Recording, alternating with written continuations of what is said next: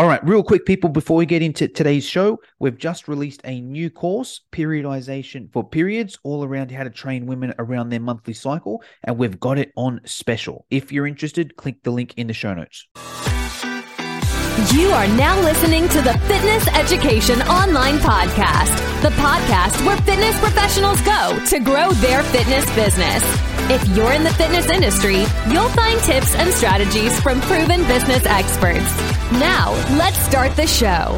All right. Hello, everybody. Welcome to the Fitness Education Online Podcast. I am super excited because we have an absolute rock star on the line this week on this topic. And I know I say that about every guest every week, but this person actually is. A little bit about him.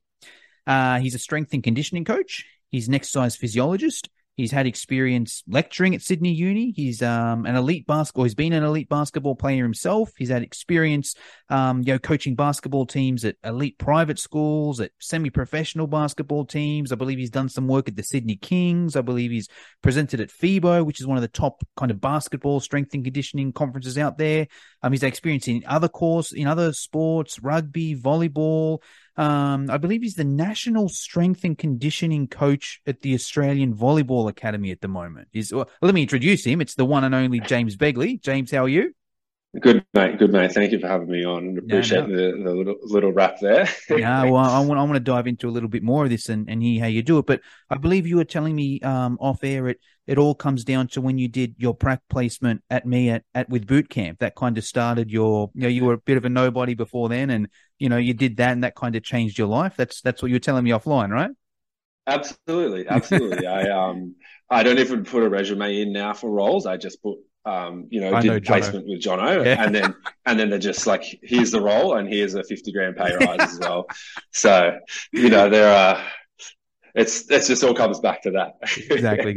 And just for the listeners. So, when James was studying either exercise science or exercise physiology, he came and did his work placement with me when I was running a boot camp. I was also an exercise physiologist at the time. That's how we met each other. And I've kind of, we've been connected on social media since, and I've seen his journey, and it's, amazing the kind of stuff he's doing now. And we'll get into like the specifics of, I guess, basketball and how to train basketballers in a sec. But just before we do, James, do you want to tell the listeners, maybe let them know what you do right at the moment, your role in the volleyball space at the moment, and then we'll kind of dive into how you got there. But at the moment, what's your role and what do you do? Yeah, so as you said, I oversee the physical performance side of things for the Australian Volleyball Academy. So we have roughly around 30 or so athletes from across Australia who decide to take volleyball training on, I would say, somewhat full-time. So the athletes are anywhere between 15 to 21. There's a little bit of flexibility either side of that, but we have, athletes of that age group who have committed to training to volleyball, quite seriously, in the hope to get to the 2032 Olympics. At the moment is sort of our goal, home Olympics, and which we're aiming for that. There'll be a few that hopefully will be before then, but. Most of the time, it's that 2032 age gap. Age bracket that we're looking to get to. It's for the Olympic prep there. So, and is that normal? It's usually about 10 years in front is what you get. You get a mob of players that are teenagers, I guess, and you try and get them there in the mid to late 20s. Yeah, exactly. And I think also the added pressure, at least if you will, of having home Olympics as well, adds as a little bit more of a driver for a lot of the athletes. And interestingly enough, a lot of our athletes, I would say most of our athletes, come from Queensland. Okay. Just by chance, I would say over 50%. Is it more popular? Like, is volleyball more popular over there? Or they're just better than us, better than the rest of the states? I mean, they're never better than New South Wales. Yeah. You know that. True. But yeah, I assume it's just the warmer weather and the sort of the drive for beach volleyball rather than indoor volleyball. You do beach volleyball? So we do both, but the program is mainly focused on beach volleyball. But there is still indoor elements that are incorporated. Gotcha. And your role, like, is it just you? You got a team under you? Who's in the team? What can you kind of tell us there? Yeah, so it's myself, and then I have an assistant as well. S&C, and it's just us two. Assistant, S&C. Yeah, S&C coach, yeah.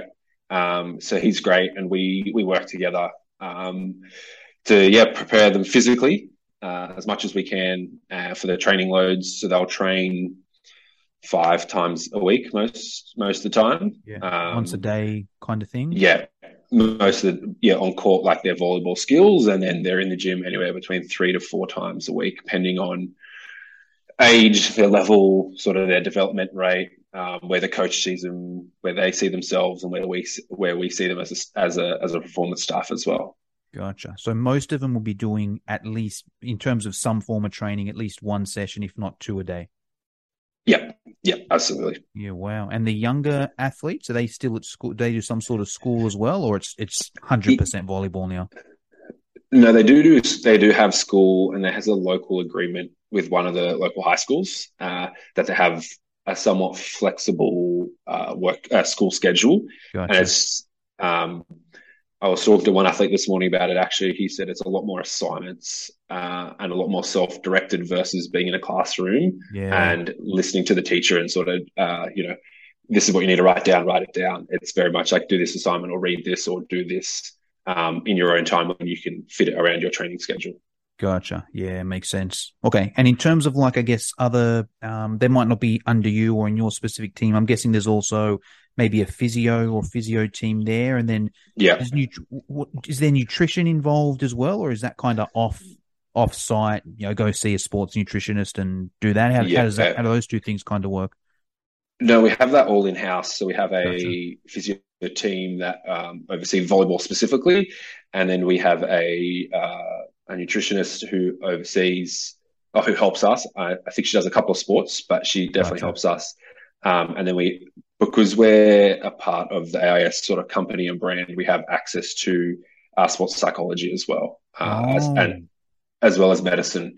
So we have full-time medical care if needed. And, we can say an athlete has something going on, like, all right, go see medical, and they will, triage them, do everything they need to do, and then report back and adjust everything as we see fit. So a quite supportive team around the athletes, which is really good, and what you want to see, obviously, at the level that we're at. So and athletes really appreciate that. Is there? So I got 2 questions with that. Number one is, I'm guessing there's still some form of collaboration. Do you like have a meeting with you and the physios, and there's some form of collaboration? We meet weekly and go through every athlete for the week with the skill staff, with physio, with medical, nutrition, myself, and so we'll run through the list, the role of like, hey, this is X person, how they've been this week, how they're feeling, anything to report, how are they on court, how are they in the gym, and we can get on top of stuff. Some weeks it's really quick. There's one person or 2 people that is we dive into. Other weeks we're talking about everyone for a decent amount of time. So just depending on how they're tracking. Gotcha. And the sports psychology side of things, is that like see a sports psychologist if you need to, or is there regular, seminars and that sort of thing, or how does that do they fit in? They do have a couple of seminars for the athletes throughout the year that are sort of spaced. However, it's a little bit more if you feel like you need it, or if one of the coaches see you as sort of struggling, we'll have a chat with the athlete. Hey, is that something you're interested in? Do you want us to sort of start lining that up? Are you happy to sort of engage with them, or how that process works? We sort of just chat with them about it. Gotcha. Man, I'm just one question, a bit off topic. So this local high school, right? I'm guessing those players can't play for the high school team as well, right? Because I'm correct. That high school team will just clean up, Anyone in the AIS is in their rugby team, their basketball team. I do think they do let them play a few things. I just don't know what level it is. And I remember when I first started, I asked that question as well. And I think that one of their main advertising things is that they win every sport ever, as you can imagine why. The benefit is they have, 5 rugby players and, 5 volleyball players or whatever it is on every team. Yeah. It definitely helps. Right, I've got an off-topic question again. Yeah. Does this ever happen where like maybe an athlete comes in for volleyball, but like something gets identified and they're like, nah, you know what? Go next door to the basketball team. And then they make it big in basketball. Is there any of that, or it's kind of like at that level, it's the one sport and it is what it is? Yeah, that's a good question. I'm relatively new to the role, so I can't speak for what's happened in the past. I would be surprised if that had happened at this level. Yeah. My guess is it would be the athlete's choice to do that, where they would come in and have played that sport before, let's say volleyball and basketball, and they've realised that, hey, I'm probably not going to make it anywhere in volleyball, or I'm physically or emotionally done with volleyball. I want to step away into something else. So it would definitely be athlete-driven rather than like the staff being like, hey, I think it's better if you go play basketball. Yeah. You don't get the basketball coaches scouting the, the netball people and want to steal some of them. Anytime I walk anywhere near the basketball stadium, I feel like the eyes are looking at me like, don't steal our players. And like, I'm sure it's a two-way street there. I'm sure that we're both trying to, always like, oh, he's a tall guy. He can jump. It's translatable. We can do that. But it's pretty good. All right. Tell us a bit about kind of, I guess, your journey, James. So maybe start from when you were studying. What did you study and how did you kind of, get from where you are studying to where you are now? Let's take a quick break. When it comes to influencer marketing, there's a podcast that covers it all that you will want to add to your playlist. The Influence Factor by the Influencer Marketing Factory. They talk about influencer marketing, social media, the creator economy, social commerce, and much, much more. They cover all aspects, including the creator economy, social commerce, the latest trends, the metaverse, TikTok trends, and that's just the beginning. The Influence Factor by the Influencer Marketing Factory. Add the podcast to your playlist right now.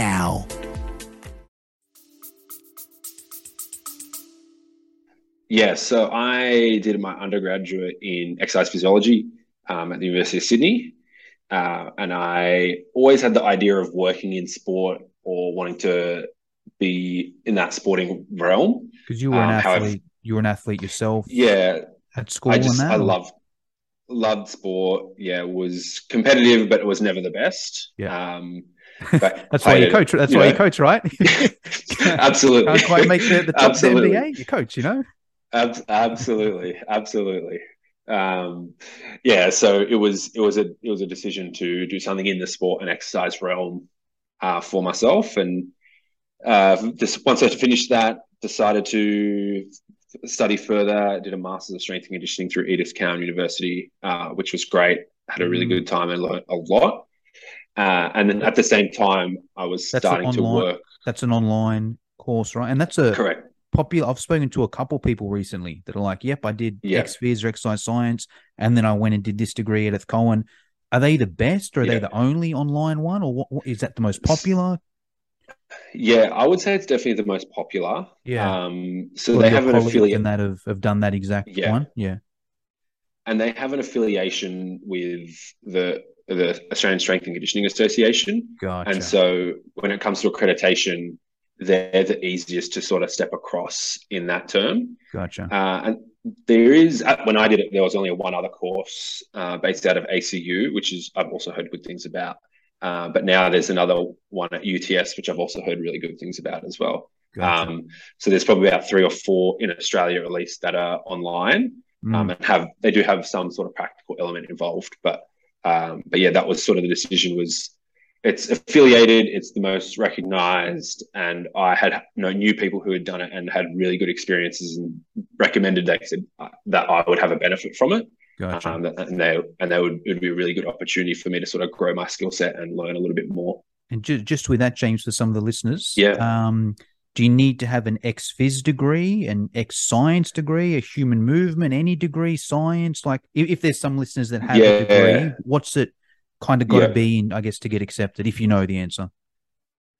At the time, it was a few years ago now, there was, I think they said exercise science was preferred, where ex-phys was also okay. I think it's a little bit of a case-by-case basis. Gotcha. So I know a few coaches, so there's a practical element where it's 2 weeks person-to-person, but like 6 till 6 every day. And we're over in Perth in the gym basically the whole time, going through everything in person. You actually got to go to Perth and And so that was awesome. It was a really good time. But there was a few guys there who were a little bit more older than me and a little bit more mature, and I would say had less maybe technical knowledge, or less formal knowledge is actually probably a better word, who maybe didn't have a degree but had 10 or 15 years experience in the industry and had finally decided to formalize what they have. So I do think they are a little bit flexible, but I wouldn't, but don't quote me on it. I'm not too sure what it would be now. Yeah, easy. Sorry, continue the story. Yeah. So you went to Edith Cowan, did your master's? Yep, did that. At the same time, I was working a few roles. I was working in the clinical exercise physiology space as a little bit of just to keep me over, get some money in the door. But also I sort of really found a role that I enjoyed and loved. And then I was also interning at the Sydney Kings at the same time. I did a season with them. You would have loved that. And so it was, it was a really cool experience to be able to be doing lectures in the morning. And then I go straight to training and I'm like, oh, I just did this in a lecture, or, I just read this article and sort of practically implement what I was learning on the fly. Or straight away. And I think that helped me solidify a lot of my knowledge that I was learning was, you just get to implement it straight away. And we all know if you do something, you're going to learn it better than just reading a textbook. So 100%. The other thing I found as well is you kind of know what you need to know. Sometimes you're at uni and you're kind of like, I'm never going to need to know this. And then you get in the real world, and you're like, oh my God, they covered that exact thing in the lecture and I brushed over it, Or the flip side, if you're constantly seeing something in practice, you're like, man, I'm always seeing this. When are we going to learn it? Oh, here it comes up here. Let me write down every single note. Let me hammer the lecturer with questions. Let me, get the extra resources, So I agree 100%. Yeah. So, and then sort of, after a year there, I stepped into a few other roles and sort of juggled a couple of roles at the same time. Worked in the high school space in strength and conditioning a little bit. Basketball worked with, or in general? Or? General. So we did mixed sports, basketball, rugby, tennis, water polo, swimming, like you name it, athletics, we had it. And so it was an open gym policy where the athletes can come during that time after school or before school, and the programs were somewhat set for them. For a volleyball program, they come in, hey, I'm a volleyballer. This is what age I am. And we go, here's your program. We'll coach you through it. Gotcha. Is that kind of a generic, was there like a generic, here's the volleyball program, here's the basketball program? Yeah. So we had set based on age groups and based on their sport as well. So like the under 16s basketball was this, under 17s basketball was this, under 18s was this. And it was a really good system that one of my mentors set up really well. So shout out to Chris for that setup. But he had set that up really well as Dan as well. They both worked together to set that up. And then we sort of, we'll watch it and see what happens and then develop it on the fly or make adjustments as we see fit, of course. Yeah. Okay. And then the next step from there after you did your high school stuff? Yeah. So it was, working at the same time as the high school stuff, I was also working with rugby. So North Sydney rugby, worked with their opens program for a year and then was 3 years as the head of their academy program, which is under sort of 20s ranges, 18 to 20, 18 to 21, depending on the year, and oversaw all their S&C programs, so their on-field conditioning, their gym stuff, a little bit of GPS monitoring as well, and sort of their rehab as on top of that as well. Gotcha. And then from there to the volleyball, or shifted into more private practice at the same time. So sort of stepped away from the high school scene, went into private practice where it was like a physio, EP, chiropractic clinic. And it was a mix of strength and conditioning and the more clinical populations sort of during the day, where it'd be athletes morning and afternoon, or spread out through the day. A little bit of a rehab space as well. And then from there, I was there for about about a year, but just a bit over. And then I stepped into the role of volleyball. Awesome. All right. Well, let's speak about basketball, because you've obviously got a lot of experience there. There's kind of, in the fitness space, what we'll see a lot of is one of two things. There's either like a teenager that comes in, 16 to 19 kind of thing. And, they've made some of the junior rep teams, and maybe now they've just missed out, or they're borderline, or they want to go to that next step. and they're kind of like, hey, you know, I think my skills are good, but now everyone's bigger, stronger, faster, can jump higher. You know, what do I do? The other kind of thing is someone that, you know, maybe like yourself, you know, played at high school and was pretty good, you know, didn't play for them 10 years and now they're 30 years old, 35 years old. They want to get back into it, but they're not as fast, you know, they're not as fit, they're not as strong. And you know, they want to kind of, they'll walk into it. You know, they know they'll want to go to a gym to improve these things. They'll probably speak to a trainer. Hey, this is where I am. I want to get better. What kind of tips you got for a trainer to program for that person? And maybe let's do one at a time. Do you want to start with the teenager or the oldie? Yeah, we can start with the teenager. What do we do? And I guess what are we going to be? That's closer to my age, so I can. What are you saying? I'm closer to the other age. I didn't say that. They're your words. All right. So what were you going to say? Sorry. Question: was that you out of curiosity? Were you kind of at that age where you're making some teams and you're like, I want to go to the gym and get big? Were you ever there or nah?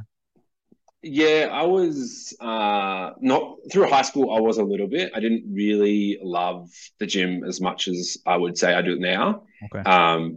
And when I sort of when I graduated high school, I was still playing basketball and I wanted to push to that next level. Yeah. And I realized that skill-wise, I probably wasn't as skilled as other players. Gotcha. But physically, I felt like I could had much more room to improve. And I felt like that was an easy thing for me to improve on. And so that's sort of where it started. It was like, all right, well, let me go to the gym and get better. Let me learn about it.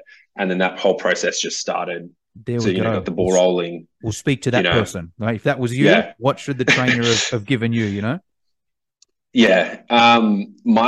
The few things obviously to cover is the first one for me is definitely like the strength training over the conditioning. Okay.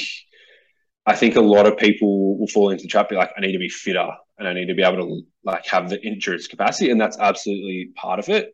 But I would say at a 16, 17, 18-year-old boy, I was gangly and uncoordinated and didn't really have much strength. Yeah. Despite what I thought I had, what I did. Yeah. So that would be my biggest one is like focusing on strength training for them. Nothing too outside the box in my approach. It would just be, you know, your standard lower limb stuff, your upper body stuff, obviously focusing on the core a little bit. We can dive into some stuff in a second, but overall just trying to get them globally stronger because they will – basketball is a pretty brutal sport, and whilst it's a non-contact sport, you definitely have contact. Yeah. And so it can be a pretty grueling process. And the other thing that I've also found with most basketball, and it's a little bit in the culture of the sport, is that they will train a lot on court or shoot a lot, but they won't spend as much time in the gym. So they might shoot the ball, you know, 6, 7, 8, 9, 10 times a day, 10 times a week, you know, but they'll go to the gym once. Yeah. And you're like, absolutely, your skills are important, but we need to balance this out. Like we need to get you stronger so that you can withstand the season, withstand the physical demands that you have for the game, for the training, whatever it may be, particularly if they're looking to make that next step to that sort of junior rep or representative level. 100%. Well, I've got a couple questions or just to make sure I understand that, but also just one thing I find in sport in general, because I am a bit older than you. I am 30-something, right? Like, you know, when I was like in primary school, I was a big rugby league fan, right? And it was kind of like even the professionals just had to be good at their skill. You didn't need to be ridiculously strong or fast, and half the guys smoked. You know, like they were, you know, they're good drinkers and that. But I feel now like I think in basketball as well, but especially sport like rugby league, like skill's not enough. You know, you can be the most skillful player there. You got to be strong. You know, you got to be, and I'm just the same with basketball, right? Like you can be, you can have your skills, that's fine. But if you don't have the strength, there'll just be players that are, you know, that may have even a little bit less skill than you, but are just so much stronger and better athletes that they'll get the position instead, right? And you probably see that at absolutely every sport, right? Every sport.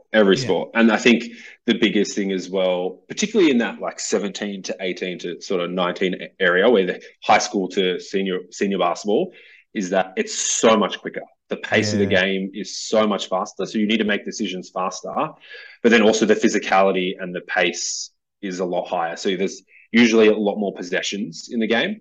in my experience, in that higher level. So that means that you're playing all basketball in the same amount of time. Yeah. And so you need to be able to just withstand it. I remember when I made that step up in the first year that we played, I remember we were, versing I was in the reserve team, we were versing the first team. And I'm like, oh my God, like I can't even breathe after one play. Like my heart's through the roof. I'm all fours, like just like what's happened? How is this so much faster in it? But it just, every level that you get, it just gets faster and faster and it just sort of steps up. So gotcha. Yeah, absolutely agree. Awesome. Now, in terms of strength, I think that'll make sense for most personal trainers. They probably know how to, give strength programs. You mentioned it's more globally. It's probably the big lifts, squats, deadlifts, bench, chin up, row. I think that'll make sense there.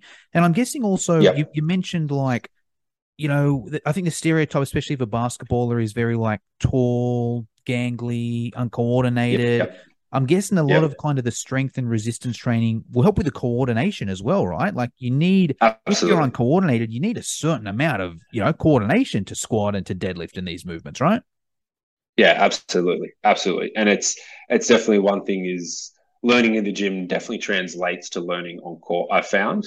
And so if you can just help them a little bit generally to be able to move a little bit better and a little bit more efficiently and sort of understand their body a bit more in space, particularly our big, tall guys and girls as well, then they usually start to, like, find the pieces on court. It's like, oh, wow, this is a lot easier now. It's not as clunky and it's smooth and I can move into positions better. So, yeah, I would agree with that for sure.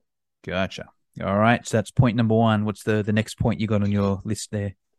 The next one I would say is, like, our landing and jumping. So every basketballer wants to jump higher. Yeah. Every basketball, it's like, right? Even to this day, me, I talk to my coach and he's like, what's your goal? I'm like, get higher, get higher. And I'm like, it's been the goal for the past 10 years. And so understanding how we program that, but my thing firstly is teaching them to land properly and appropriately that before we teach them to jump. Most of the time people will be able to naturally jump and have a somewhat okay mechanics, somewhat okay movement. Yeah, and they can do that, but it's the landing that lets them down. They can't absorb the force. If they do, they like buckle in a way that, knee twists in and knee twists out. They sort of take it all on one side, not evenly landed as much as we can, or just can't absorb the force. So I would say that would be my another one is like teach them to land and get understanding in different landing patterns and planes and movements. So not just 2 feet, 1 foot, add some rotation, add some lateral bounds in there, sort of getting that global loading and landing and absorbing force so that they can do that in different situations, if that makes sense. Gotcha. Yeah. Let's go. Okay, let's spend a minute there. So that's something that probably isn't taught a lot in personal training courses, that kind of thing. If a personal trainer wants to learn this kind of stuff, are they best off going to a basketball coach? Are there resources online? Where would like someone best learn how to land as a personal trainer? Yeah, that's a really good question. I learned through my mentors and sort of a little bit of experimentation on myself. Gotcha. And mentors, do you mean basketball mentors or strength and conditioning mentors? Mostly strength and conditioning mentors. Gotcha. In terms of like the physical performance side. Yep. Most of the time, basketball coaches, like the newer ones will have some sort of understanding, but most of them wouldn't really have the technical understanding, I would assume, to be able to help a personal trainer in that sense. Gotcha. So that's a tricky question. I'm not too sure where the best place I could point someone confidently. Well, my take on that is probably do a strength and conditioning course then, right? Like if you want to take this to the next level, that's probably a very strength and conditioning type knowledge. So awesome. And then I'm guessing apart from the landing, we also work on the jump as well. Yes. Yeah. And I would say that's the progression. It would start with our landing. As we progress, as they get a little bit better, we sort of introduce some different types of jumps, hops, skips, bounds, introducing those into the workout and into the program for them. But it would be that. Are you a fitness professional looking to provide your clients with personalized meal plans? Well, check out Mealzy, the ultimate solution for creating custom meal plans in just a few simple clicks. With Mealzy, you can say goodbye to countless hours spent on meal planning. Our Australian meal planning web app is designed to save you time and effort, so you can focus on what really matters, your clients and their success. Mealzy provides you with a vast library of recipes, all created by nutrition professionals, from breakfast to dinner and everything in between. We've got you covered. Whether you want to create a custom meal plan tailored to your client's needs or choose from our selection of ready-made meal plans, Mealzy has the flexibility to accommodate your preferences. So why waste precious time and energy creating meal plans from scratch? Let Mealzy do the heavy lifting for you, while you focus on delivering exceptional fitness services. Join the community of fitness professionals who have revolutionised their business with Mealzy. Visit our website at www.mealzy.com and sign up today. Mealzy, the smarter way to meal plan for fitness professionals.